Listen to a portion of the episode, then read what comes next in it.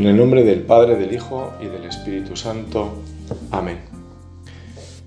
Ya que era llegado el tiempo en que de nacer había, así como desposado de su tálamo, salía abrazado con su esposa que en sus brazos la traía, al cual la graciosa madre en un pesebre ponía entre unos animales que a la sazón allí había. Los hombres decían cantares, los ángeles melodía, festejando el desposorio que entre tales dos había. Pero Dios en el pesebre allí lloraba y gemía, que eran joyas que la esposa al desposorio traía, y la madre estaba en pasmo, el que tal trueque veía, el llanto del hombre en Dios y en el hombre la alegría, lo cual del uno y del otro tan ajeno ser solía. Comenzamos esta meditación en este tiempo de la Navidad, tiempo de esperanza y de alegría, tiempo de villancicos y versos con los que rezar al que en Belén habita. Acabamos de escuchar a San Juan de la Cruz con su peculiar visión del portal. Hoy vamos a meditar con estos personajes del Belén que el santo carmelita coloca a ambos lados del Mesías, o mejor al Mesías entre los esos dos que allí había, la mula y el buey. En unas navidades preparadas en un colegio, por tanto antes del tiempo propio de la Navidad, porque de otra forma es imposible, se hacía una representación de un Belén viviente con la particularidad de hacer participar a los padres de los niños se les fueron asignando los distintos personajes, dándoles la oportunidad de elegir. Uno de los primeros en levantar la mano y ofrecerse fue un padre para hacer de buey. Bueno, para ser más exacto, porque se lo oí contar de mula o de buey, le daba igual. Un primer juicio sobre esta elección llevaría a pensar que eligió algo cómodo porque no había mucho que hacer un papel, digámoslo así, sin muchas complicaciones, o mejor, ninguna. Ya se encargaría él de hacer o de comprar un buen disfraz para que no lo reconocieran. Pero la lección tiene también una lectura más positiva, pensar que había optado quizás por lo que nadie quería. De todas formas, cuando alguien le comentó que le parecía muy loable elegir lo que nadie hubiera elegido, él contestó que se había decidido por los animales porque se veía muy reflejado en ellos. La verdad es que me gustó esa reacción sencilla de aquel hombre sintiéndose pues ante Dios como uno de esos nobles animales que decoran los belenes. Curiosamente, en un nacimiento las figuras imprescindibles son las de la Sagrada Familia, Jesús, María y José. Pero es muy frecuente que también estén representados el buey y la mula. Es decir, les damos una relevancia notable. Los hemos hecho casi imprescindibles. De hecho, si recordáis, cuando el Papa Benedicto hace unos años publicó un libro sobre la infancia de Jesús, así titulado precisamente, en el que recordaba que en ninguno de los evangelios aparecían estos animales en los relatos del nacimiento, recordando y reconociendo así el origen de estos, de el origen de los animales. En, en los evangelios apócrifos, algunos interpretaron que sobraban en el Belén y que por tanto había que retirarlos. Otros dedujeron que el Papa había dicho que estaba poco menos que prohibido poner la mula y el buey en los belenes. Y así, como decimos vulgarmente, se armó un pequeño Belén. De hecho, eh, así lo tituló algún periódico digital relevante. Se armó el Belén. Desde los vendedores de imágenes, las asociaciones de belenistas, incluso defensores de los animales, se llenaron de perplejidad algunos ya pasaron a la indignación. Yo lo recuerdo con cierta gracia, porque como consecuencia de ese revuelo, una belenista que se pasaba meses confeccionando un Belén precioso, que cada año cambiaba y con unas figuras realmente preciosas, me preguntó un tanto molesta cómo el Papa había dicho que no debían estar la mula y el buey en el Belén. Al menos esta no he entendido que el Papa lo ha prohibido, pensé. Y le intenté explicar que el Papa simplemente había explicado el origen de esa tradición, pero que en ningún caso dejaba de tener sentido seguir poniéndolos en el Belén. Lo cierto es que el Papa Benedicto también había dicho en su libro, La infancia de Jesús, magistralmente, a los ojos de la fe, la mula y el buey revelan el cumplimiento de las profecías en Cristo, porque son, perdón, porque son una alusión a una frase del profeta Isaías. El buey conoce a su señor y el asno el pesebre de su dueño. Además, hay otra referencia en el profeta Habacuc que expresa esta relación de los animales con la revelación de Dios, cuando dice, te manifestarás en medio de dos animales, con esas palabras exactamente.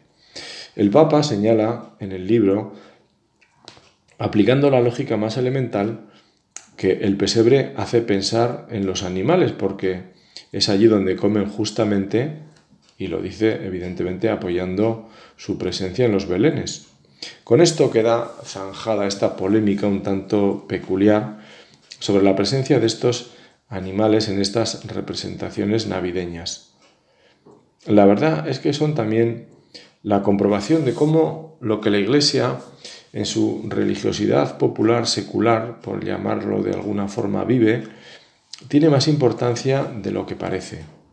Es verdad que no son esenciales para el mensaje y que los evangelios no dicen nada, pero no es menos cierto que alguien decidió ponerlos y su presencia algo nos dice.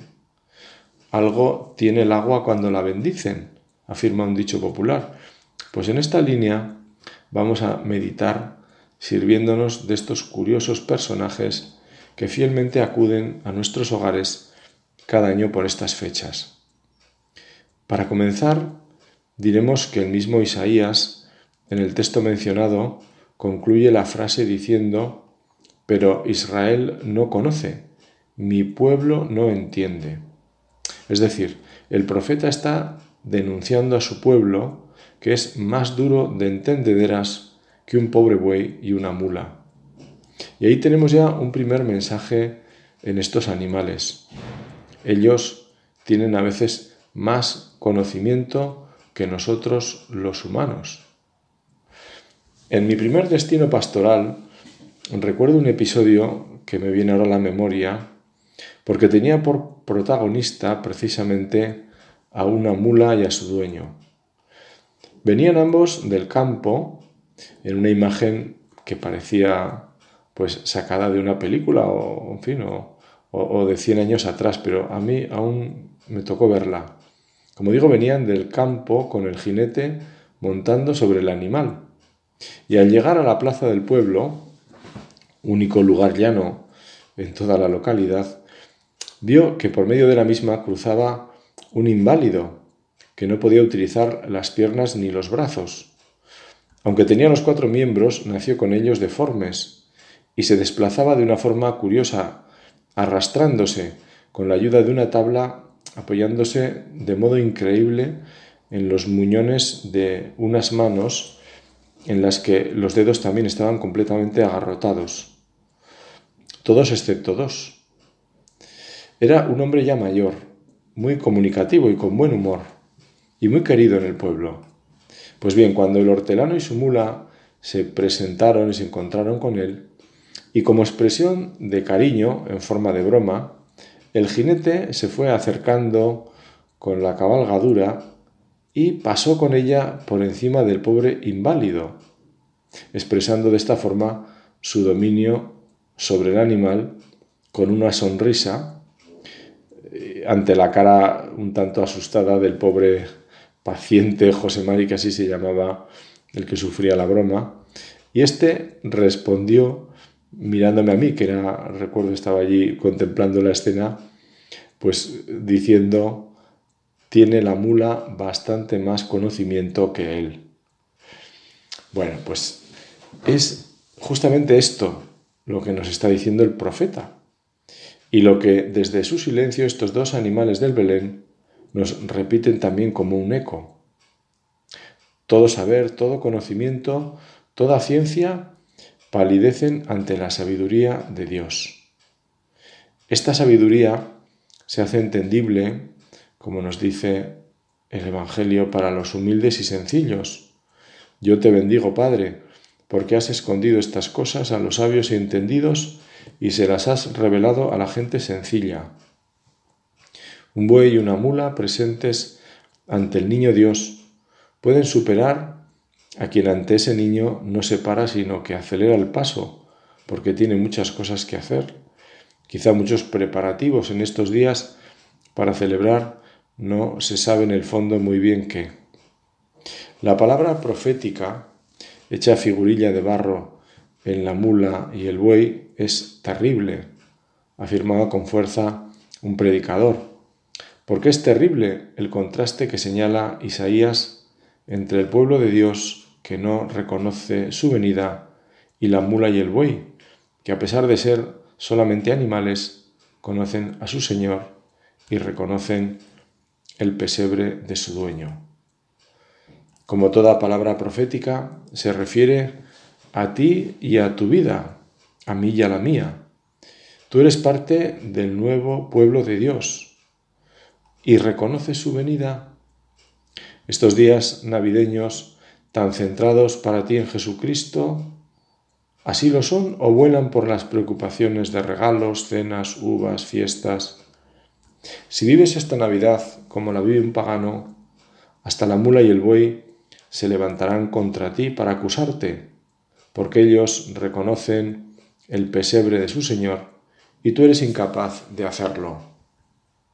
Con esta fuerza, como digo, este predicador azuzaba a sus oyentes a partir de esa presencia silenciosa pero tan elocuente de la mula y el buey. Quizá así se puedan entender mejor las palabras de aquel padre del Belén del colegio que pidió hacer de mula o de buey, o sea, hacer el animal lo mejor de animal, que es distinto. Pudiera haber captado la denuncia del profeta y no quería que las bestias le adelantaran en conocimiento ante un Dios hecho niño para que también nosotros nos hagamos niños ante Él. Además tendría la oportunidad de contemplar el Belén como nadie, salvo la Virgen y San José, nadie tan cerca del niño como Él.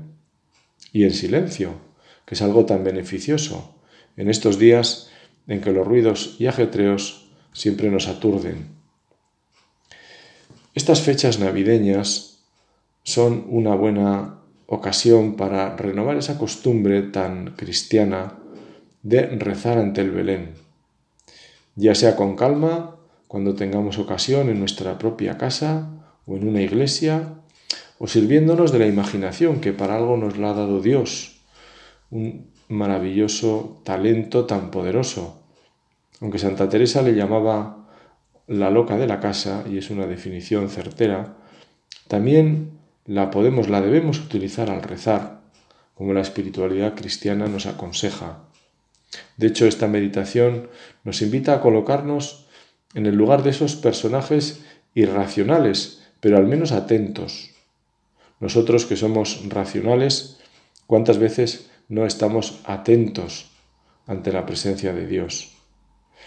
Hace unos años recibí el regalo de un nacimiento con los animales en una sola pieza.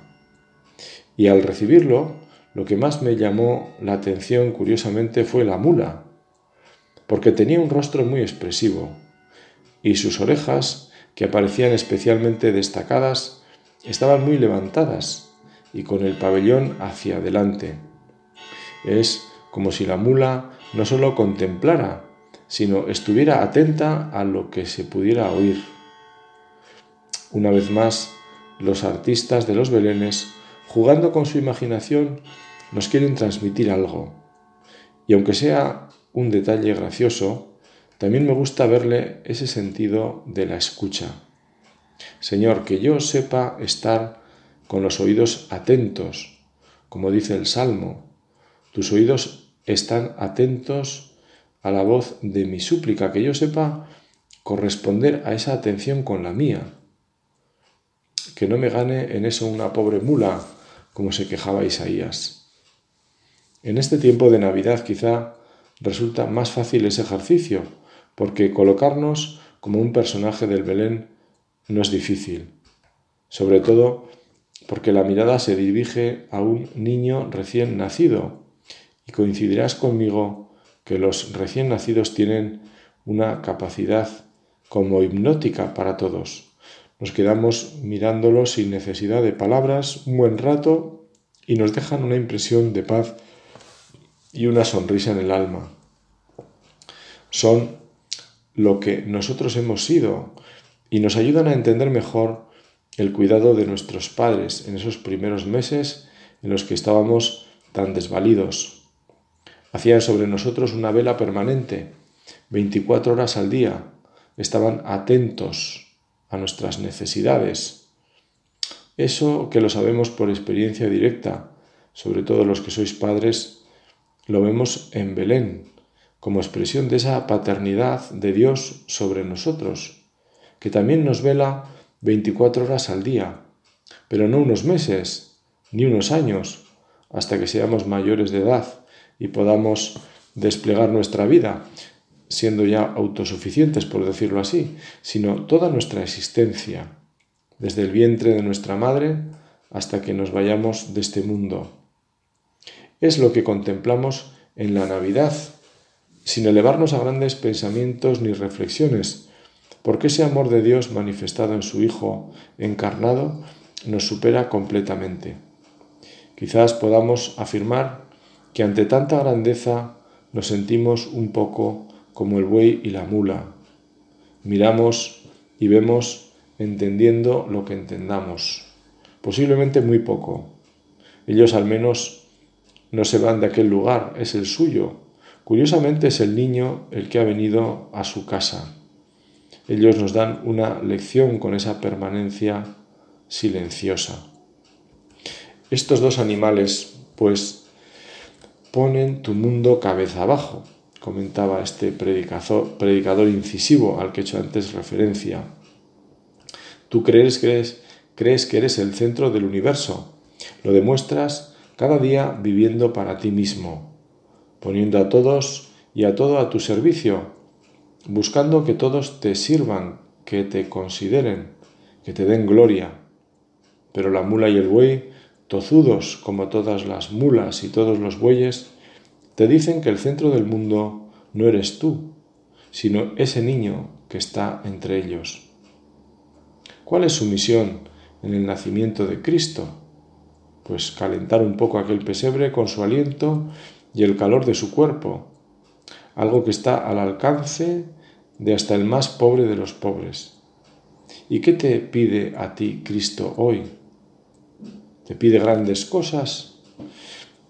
Somos incapaces en el fondo de grandes cosas. ¿Te pide riquezas que cambien el mundo? Tampoco podemos. ¿Te pide sabiduría y erudición?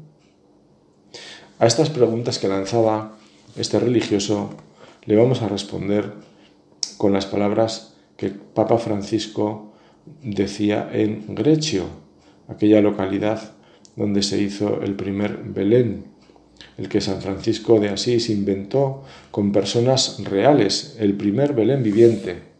Allí el Santo Padre invitó a los presentes a redescubrir la simplicidad y capturar lo esencial, como hizo San Francisco de Asís. Frente a la cuna descubrimos lo importante que es para nuestra vida, a menudo frenética, encontrar momentos de silencio y oración. Como en una meditación ignaciana, la mula y el buey te muestran el camino de la contemplación. Desde que se puso el Belén, los dos animales no hacen otra cosa que mirar al niño junto con María y José. Para eso es el nacimiento, para que miremos al niño, para que pasemos tiempo y tiempo contemplando a Dios hecho carne por nosotros, para que le digamos mil palabras de cariño, para que estemos ahí, junto a Él. De acuerdo con la tradición, la mula en el pesebre representa al animal más humilde de la creación, motivo por el cual fue elegido para acompañar a la Sagrada Familia en el pesebre. El buey, por su parte, mantiene esa misión de mantener caliente la cuna del niño Jesús. Y aquí tenemos también ese mensaje del camino de humildad como la senda preferida de Dios.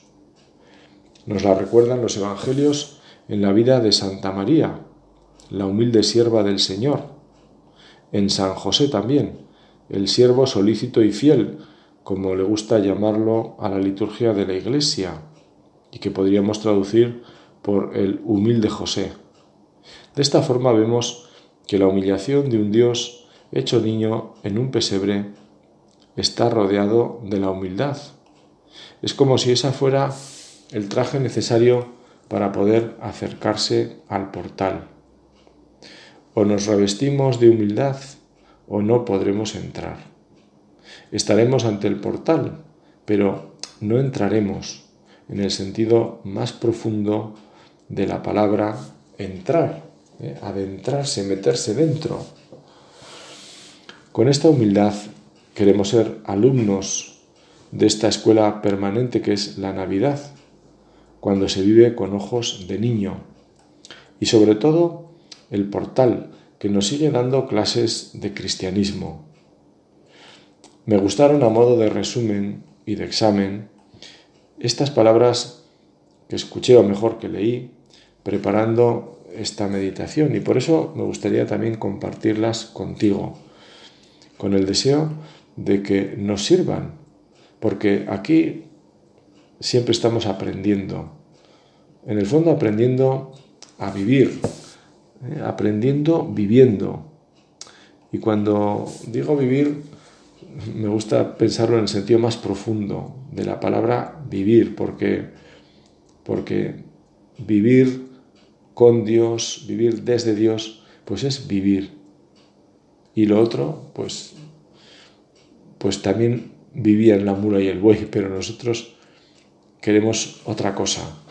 Aspiramos a otras aguas, a esas aguas que saltan hasta la vida eterna. Por eso, aprender a vivir, en el fondo, es dejarnos empapar, dejarnos llevar en la vida por Dios. Pero bueno, voy a estas enseñanzas.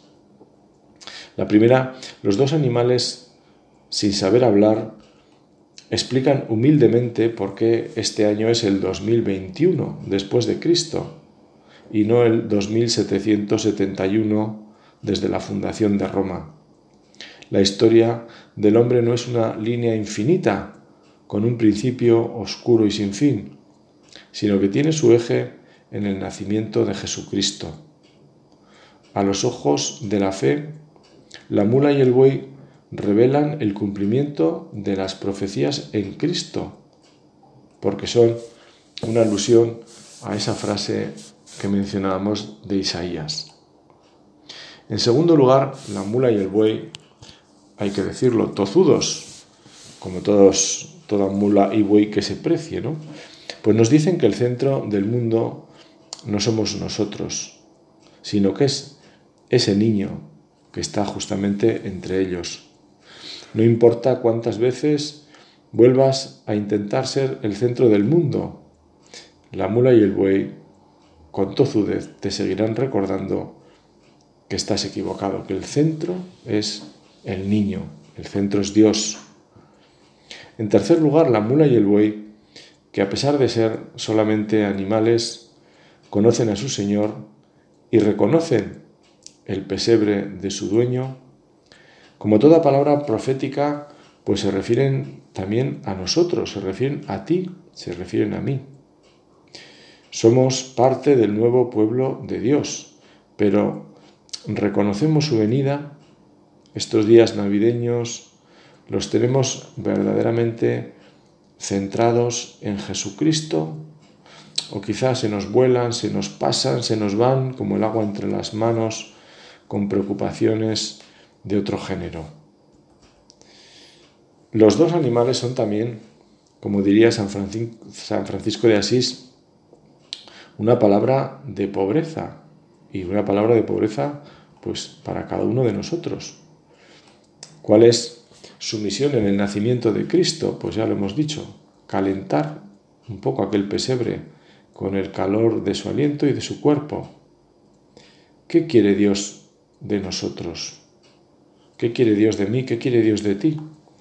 Pues en primer lugar y sobre todo que nos dejemos querer por ese niño y que aprendamos la gran asignatura del amor, que habiendo aprendido a ser amados, aprendamos así a amarle también a Él. Que nos alegremos de formar parte de esta familia que es la Iglesia. Dios no nos quiere quitar nada. Dios nos quiere a nosotros. Disfrutemos pues de esta generosidad de Jesucristo, que siendo rico se hizo pobre para enriquecernos con su riqueza. Y por último, la mula y el buey nos muestran el camino de la contemplación. Desde que se puso el Belén, estos dos animales no hacen otra cosa que mirar al niño junto con María y José. Pues para eso son los nacimientos, para que miremos al niño, para que pasemos tiempo y tiempo contemplando a Dios hecho carne por nosotros, para que le digamos mil palabras de cariño, para que estemos ahí. Vamos a terminar este rato de meditación poniendo, como hacemos siempre, en las manos de María todo lo que haya pasado de bueno por nuestro corazón en esta oración o en estos días, porque cuando rezamos y le pedimos luz al Espíritu Santo, a veces los acontecimientos de nuestra vida ganan en profundidad, ojalá que así sea. Y hay cosas que las vemos pues quizá con mayor espíritu de gratitud, hay otras que nos damos cuenta pues que tenemos que rectificar, que tenemos que pedir perdón. Ojalá que no haya ninguna así especialmente... Pero bueno, aunque así fuera, en la vida cristiana siempre estamos a tiempo de volver al Señor. El tiempo de la Navidad es un tiempo también muy bueno para acercarse al sacramento de la confesión. Nos preparamos ciertamente para la Navidad con el Adviento y bueno, una buena preparación en Adviento eh, es confesarse, pero bueno, en la Navidad la confesión es algo que tiene que estar además en nuestra vida cristiana, pues digamos, asumido para la Navidad. Para la confesión no hay tiempo de Navidad, ni tiempo ordinario, ni tiempo de Pascua. Es, tiene que ser como la piel, o perdón, como la, sí, la piel de nuestro cuerpo, ¿no? Como lo tiene que ser el perdón dado o recibido.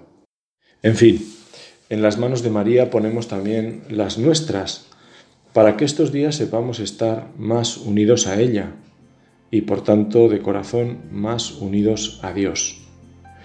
El niño Jesús nos ayuda, si nos dejamos ayudar, claro, para que viéndole a Él nos podamos así hacer un poco más niños, que es de lo que se trata.